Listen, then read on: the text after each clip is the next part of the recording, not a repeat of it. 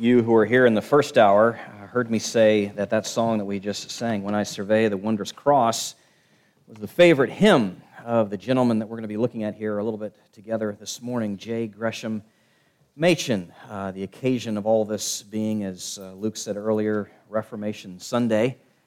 Um, it does raise a question, though. It's, it's reasonable to ask uh, at, at this point. And that is, in the context of a corporate worship service, is it right to take time to examine the life of a mortal man in any way at all? Is that even right? Is that even appropriate?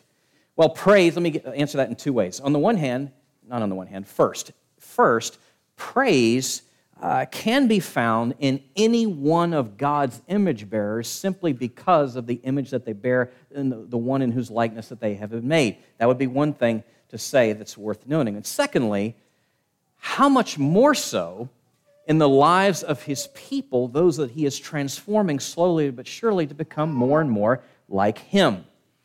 John Piper, uh, in writing on this, uh, says this God ordains that we gaze on his glory dimly mirrored in the ministry of his flawed servants. He intends for us to consider their lives and peer through the imperfections of their faith and behold the beauty of their God. So, there's warrant to this. There's much that can be gained from this if, if we will have but the humility to listen. But that then begs another question. Why John Gresham Machen, of all people? Why consider him? And I would say there are at least two answers to that. Uh, one would be uh, the thing that he stood for and secondly, intersecting with that, the times in which we live. We live in a post truth culture. Evidence and facts don't really matter. Perception and feeling is what really trumps everything. Truthiness. Truthiness is what matters. Older wiser heads would call that reality denial. We would do well. We would do well to consider then these words from the book of Jude and lessons then from the life of this man, John Gresham Machen. So if you have a Bible, I'd ask you to turn with me uh, to the book of Jude.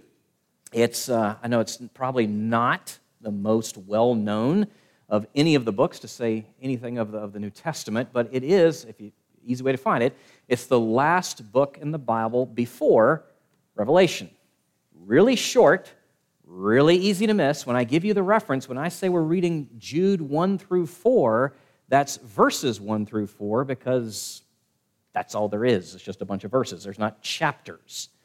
So, Jude 1 through 4 is what we're going to look at here uh, together. Hear now God's word. Jude, a servant of Jesus Christ and brother of James, to those who are called, beloved in God the Father, and kept for Jesus Christ, may mercy, peace, and love be multiplied to you. Beloved, although I was very eager to write to you about our common salvation, I found it necessary to write appealing to you to contend for the faith that was once for all delivered to the saints. For certain people have crept in unnoticed, who long ago were designated for this condemnation. Ungodly people who pervert the grace of our God into sensuality and deny our only Master and Lord, Jesus Christ. Let's pray together. Lord Jesus, thank you for these words. Thank you for working in the life of this man, Jude, that we could have this read and heard here at this moment. Thank you for your work in our lives, your sovereign movement in our lives, bringing us to this place at this moment. With all of that, given all of your wisdom and the intentionality with which you work, we are here for a reason. And we pray that your word would speak to our hearts, however it is, whatever it is the state of our hearts may be this morning. whatever it is, wherever we are, whoever we are, and whatever our state is before you, would you give us ears with which to hear you speaking? You speaking as we delve into your word and we pray in your name. Amen. Well, who was J. Gresham Machen and why should we care? Let me give you a, a brief sketch here. I spent an hour in the last hour doing that. This sketch is going to take about 30 seconds. Here we go. Living from 1881 to 1937, Machen was an American Presbyterian theologian in the early 20th century. He was professor of New Testament at Princeton Seminary between 1906 and 1929. When the Northern Presbyterian Church rejected his arguments during the mid 20s and decided to move Princeton Seminary in a more liberal direction, Machen took the lead in founding Westminster Theological Seminary. His opposition during the 1930s to liberalism in his denomination's foreign mission agencies led to the creation of a whole new missions group. The trial, conviction, and suspension from the ministry of this group's members, including Machen, led to the formation of a whole new denomination, the Orthodox Presbyterian Church, the OPC. Machen's influence can still be felt today through his writings and the institutions he founded, Westminster Theological Seminary and the OPC. There's so much more that, that could be said on that point. As I said in the last hour, this is, let me just give you a sampling of the Westminster graduates, names that no doubt some of you uh, are, are familiar with Alistair Begg, Wayne Grudem, Tim Keller, Phil Ryken, Francis Schaeffer. Those are all men who've come through that school that J. Gresham Machen founded with a few others so many years ago. In addition to that, it's worth considering also the lesser known names, the names that few of us, if any of us, would recognize, who were students under those men and under certain professors there at Westminster through the years, and now there's several campuses across the country, and those that they trained, and those that they trained.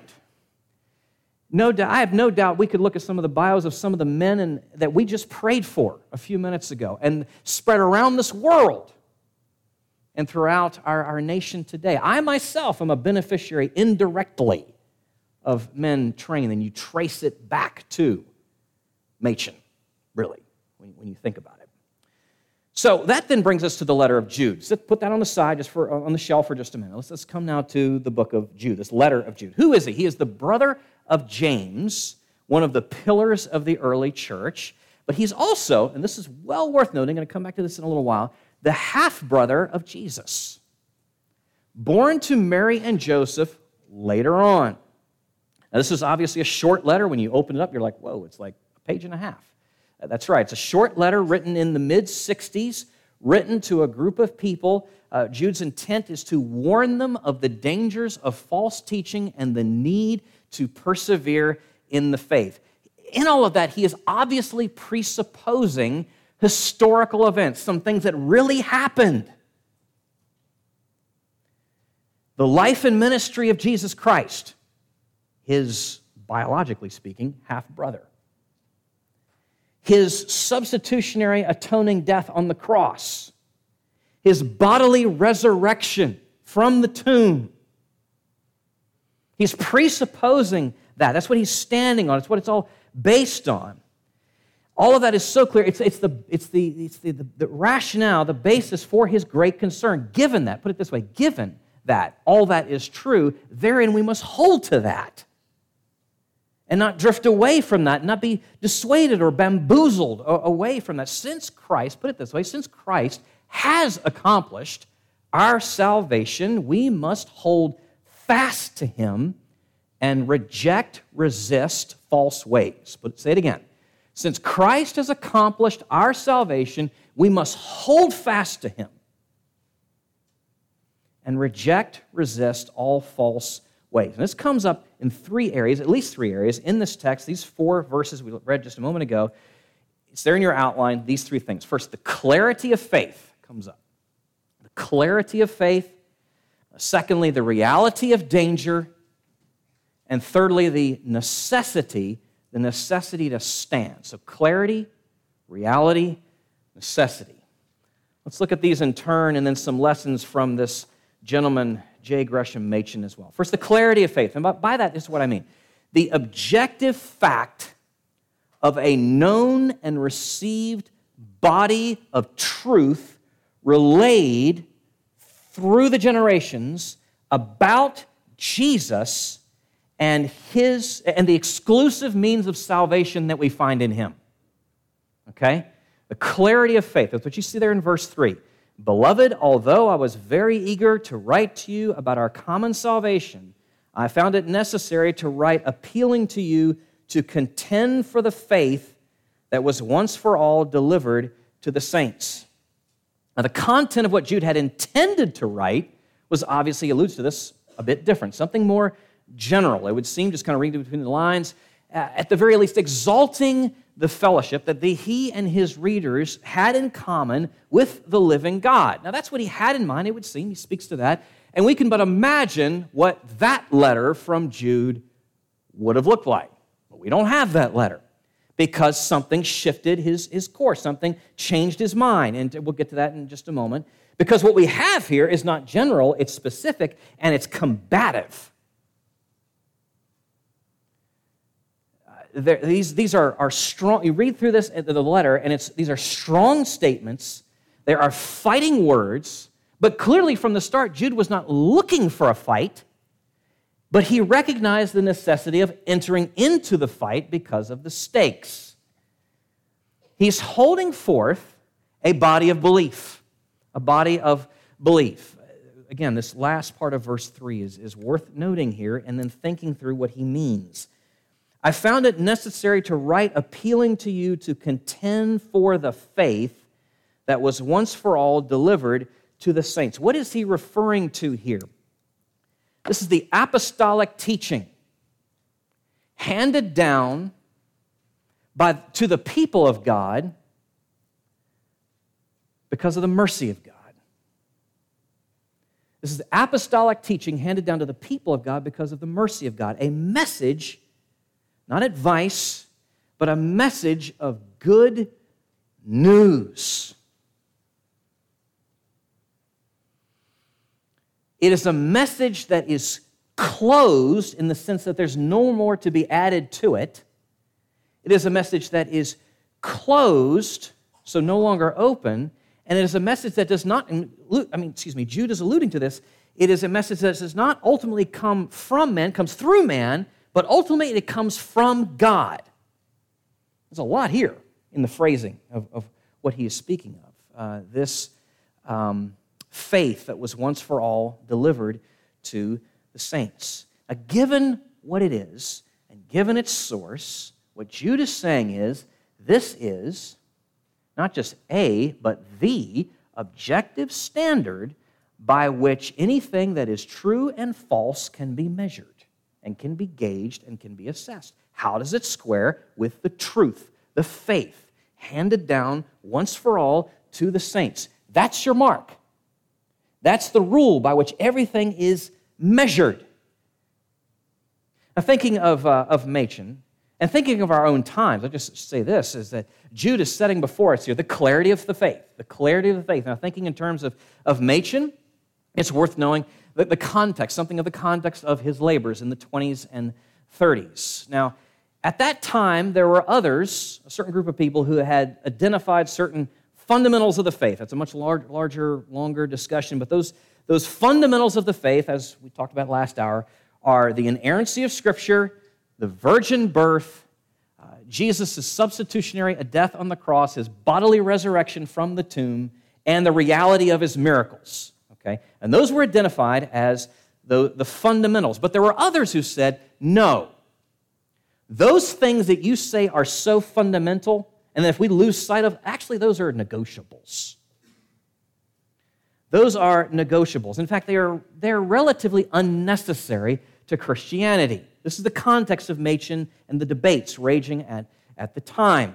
Desiring to be relevant, these other parties were saying, desiring to be relevant, desiring to be heard by the larger culture, they said, look, Christianity becomes real. It becomes relevant and meaningful as it is borne out in experience. To which Machen said, wait. Christianity, yes, should be real and meaningful, and it should bear itself out in our experience. But it can only do that if it's true. It can only do that if it's anchored in reality and space and time and verifiable history. Otherwise, we're just building into the air. It's why 1 Corinthians 15 that was read earlier, that's part of Paul's argument there. If the resurrection of Jesus is not an historical fact, let's go home. What's the point? It has to be based on reality. Well, I, I would just say that we need Machen's sort of incisive, clear thinking today. I don't know how many of you watch football, college pros, whatever. Sometimes you see the cameras don't usually put uh, the, the zoom in on a player when this is happening, but when they've been concussed and you see the trainer coming over to them with the smelling salts, we need the smelling salts. We really, really do. Because we act, along, we act, we move along, we think along as though we've been concussed, as though somehow this could be helpful without it being real. It has to be real. It is real, and that's why it's helpful. Some of you may have heard of a recent survey that was done, uh, the state of theology. State of theology. You can go up and look up uh, the results and, and the methodology of it if you're interested in that kind of thing on, online. Uh, it's free to the public. The state of theology. A cross section of Americans were done, a wide breadth and, and, and questions of, of deep spiritual implications were asked. I think it was some 3,000 was the core sample, which is a pretty good from a statistical standpoint. And the trends, the discovery, the, st- the stats, the results are confusing and concerning. Because on the one hand, most of us, broadly speaking in the American public, would say, I don't know about most, but a, a large number would say, yes, the Bible actually is true. Mm-hmm. And yet, also, a very large number would say, when it comes to ethics and moral issues, it's all up for grabs. Do what you want. Do you see how those two things don't really connect very well? Because if it's true, it's true. And it's not up for grabs. And yet, in our muddled way of thinking and feeling, oh my goodness. But I have to say this before we go any further, and that is before we start pointing fingers and saying, What's the matter with you for believing in such ways? We have to ask some questions of ourselves and ask, In what ways have we contributed to this? And in what ways are we affected by this? And be humble enough to deal with the answers. Christ has accomplished our salvation. We must hold fast to him, reject false ways. Well, that then brings us to the reality of the danger. moving from uh, the, the first point, we move to the reality of the danger. Now, obviously, I said this a moment ago, something shifted Jude's agenda, his original idea, his original plan, what he had intended to, to write to them about. Something shifted. What was it? There'd been an incursion had been an incursion, or put it another, another way, using a different metaphor, there were wolves running loose amidst the flock. And he writes about this in verse 4. It's a pretty striking language. For certain people have crept in unnoticed who long ago were designated for this condemnation. Ungodly people who pervert the grace of our God into sensuality and deny our only Master and Lord, Jesus Christ. I said incursion, you can say it's an infection, a twisting and distorting of the gospel message, not just not just forgiveness of sin, but freedom from sin. And along with that, it would seem also a denial of the uniqueness and supremacy of Jesus. Does that not sound contemporary? 21st century and first century. This is what Jude is speaking of here. All through individuals in his day, described as, and I'll just, just quickly say, uh, as this is what's happening is predicted, and their behavior is creeping, godless, sensual, and heretical. That's what had happened. Why is that a big deal? What are the stakes? What is it that's being threatened? At least two things, if you just think in terms of verses 1 through 4, at least two things you see here are threatened here. And the first would be if you go back in verse 1, the new identity that we have in the gospel, in Christ. Uh, look at how, how Judas describes himself. Jude, a servant of Jesus Christ and brother of James. Jude describes himself as, yes, obviously a brother of James, which he was, full on, you know, same mother, same father. But he, didn't, he mentions nothing. We know this, though, from extra biblical writings. We know that he was, in fact, a half brother of Jesus. But he mentions nothing about that. Why? Because of who his brother was. Not just, hey, bro, but this is the Lord Jesus Christ, whom in verse 4 he describes as being our only master and Lord. And so Jude can, the best he can do, the, the strongest thing that he can say of himself is, I am a servant, literally a slave of Jesus. You see the humbling effect, the humbling effect that the gospel has. It goes right to the root of our identity a servant of Jesus, a bondslave of Jesus. But not just not, not just the, the new identity that we have, but a, a rich assurance that we can have as well. How does he describe the people that he is writing to here? Verse reading on in verse 1 on to verse 2 to those who are called beloved in god the father and kept for jesus christ may mercy peace and love be multiplied to you do you catch that called beloved and kept this is who they were now in christ this is who they are now called, beloved, and kept. And what does Jesus want for them? Mercy, peace, and love. The new identity, this rich assurance, that's what's at stake. That's the, the treasures that we have in Christ, in the gospel, because of his finished work. And that's what's at stake. That's the bedrock the finished work of Jesus is the bedrock upon which all those things stand, rest, are built. And the bedrock, Jude is saying, is being threatened. So the stakes are high. There's reality, red flag reality of danger.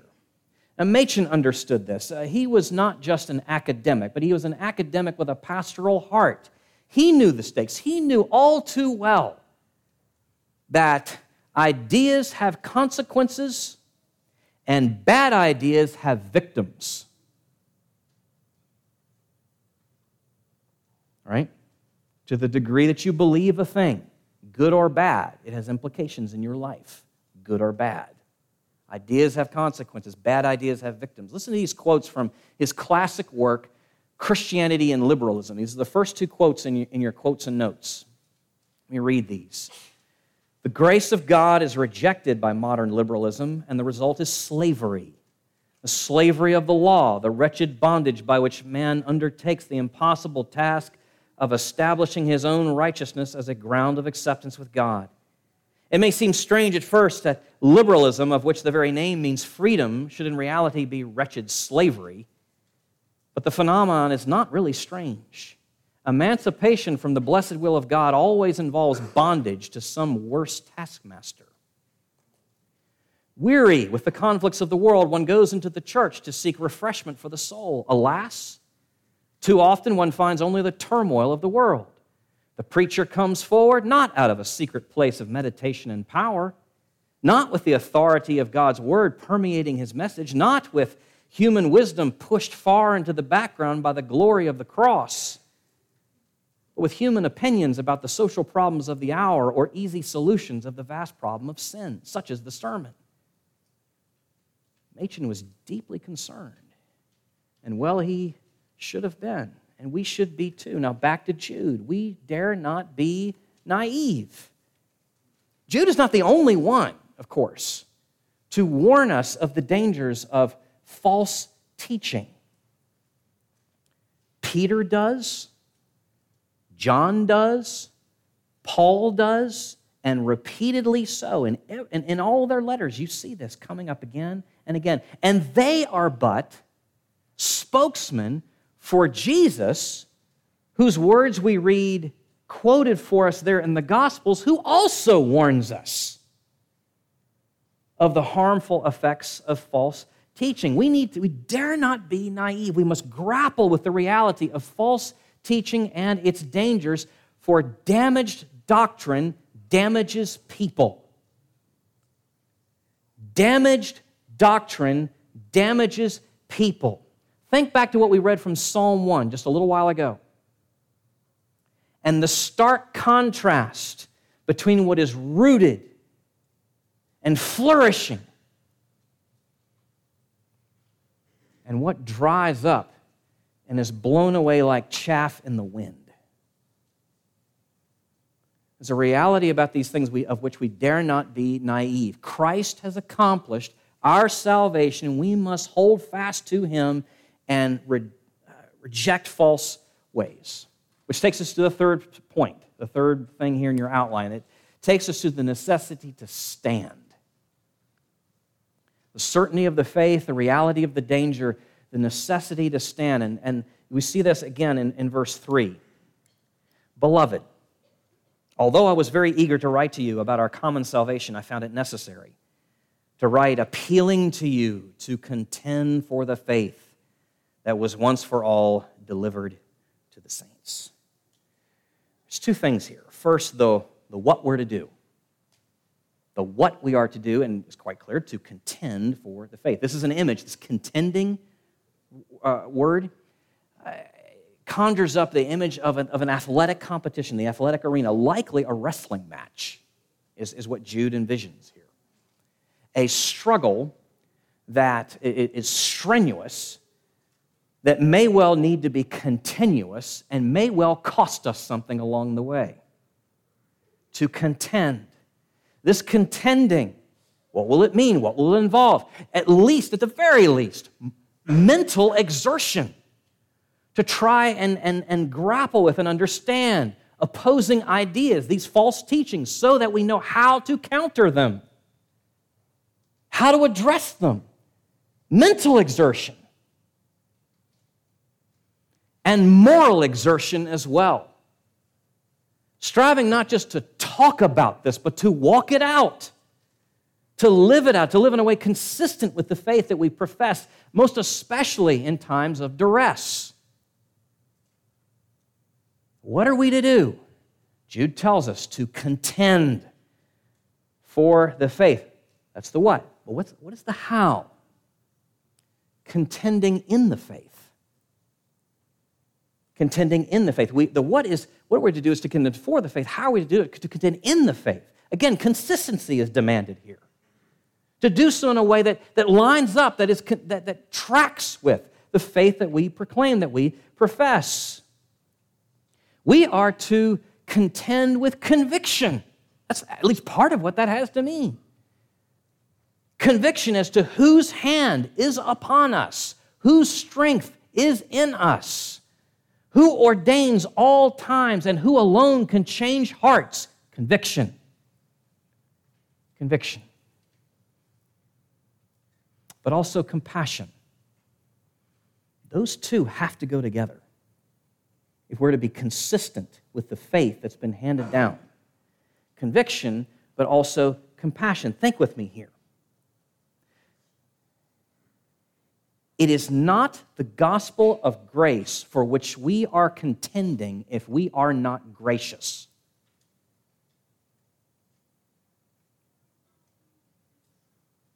It is not the gospel of grace for which we are contending if we are not gracious. I mentioned Francis Schaeffer a minute ago as uh, one of the graduates of Westminster Seminary. And Francis Schaeffer, short little book uh, called The Mark of the Christian, well worth all of our reading, spoke of the greatest apologetic. Now, what do you think that was? Love.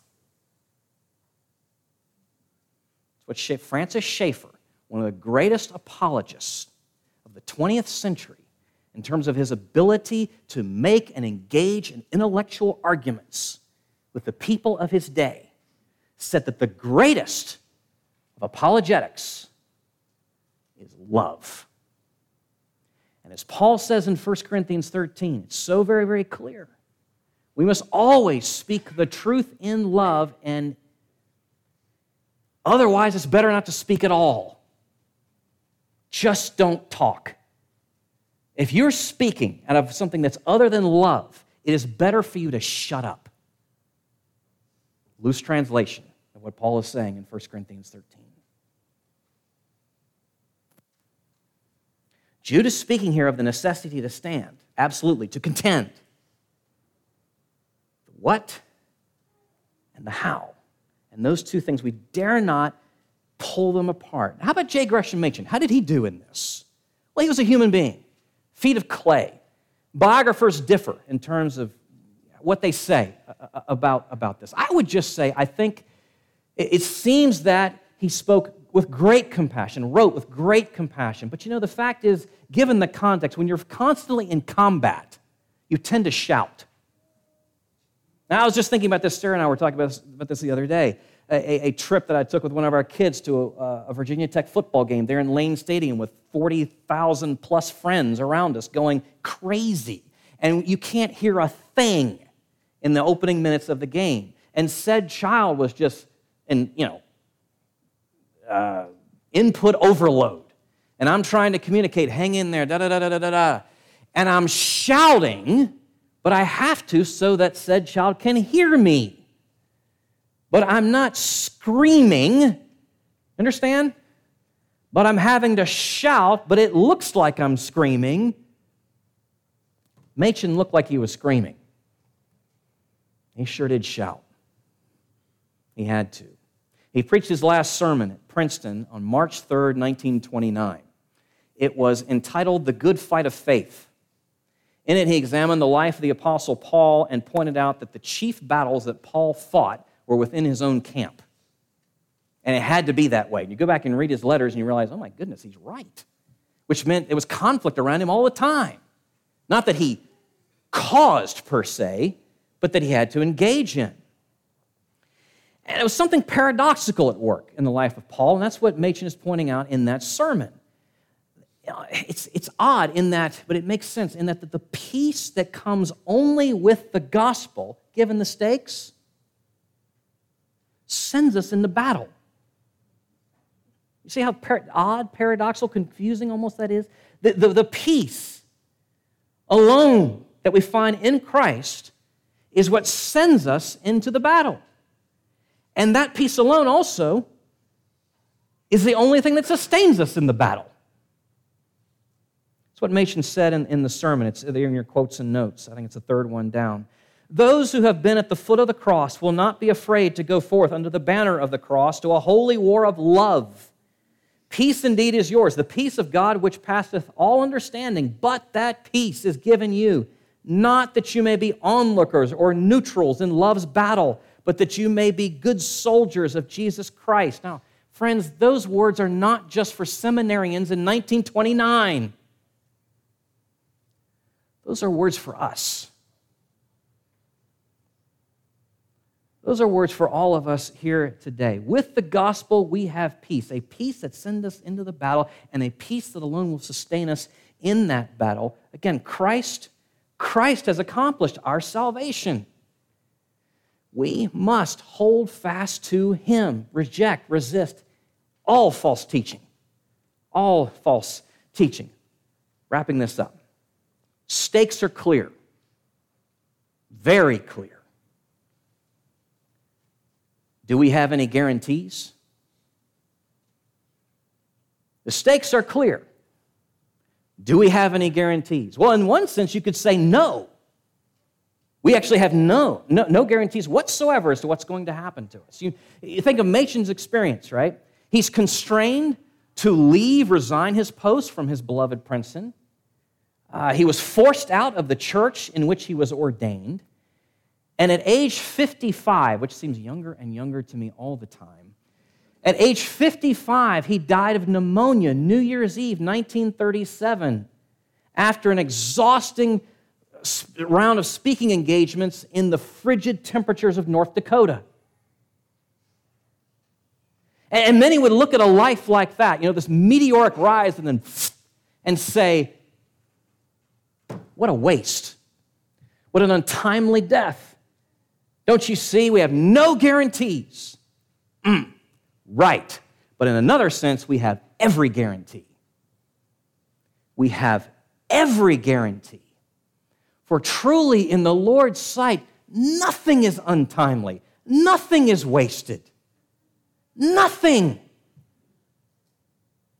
Even in this life, in our days, in your day, in your life, the risen Jesus, Jesus is working in, well, William Cowper, the great hymnist, hymn writer, said, mysterious ways even in this life. And then what is to come?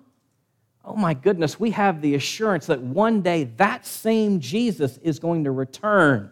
And when he does, our faith will be made sight, all wrongs will be made right, all is going to be well again like it was once before, and all of his beloved witnesses will be upheld. That ain't bad. Christ has accomplished our salvation. We need to hold fast to Him and resist all false teaching. Let's pray. Lord, yours is a love beyond our fathoming.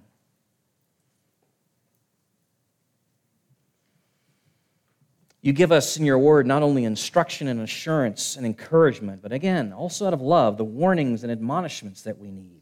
And we do need all of that. And we need models. We need examples. We need to see what does this look like? And so you put us in community. A community of brothers and sisters, fellow saints around us now and before us having preceded us in this journey. So this morning we do praise you for your work in the life of J. Gresham Machen, his gifts and his insight and his courage, all of which that you gave him. Thank you for all of your means by which you care for your church. May we be heartened this morning and take heed and take heed to the beauty and the necessity of the truth. We pray in your name. Amen.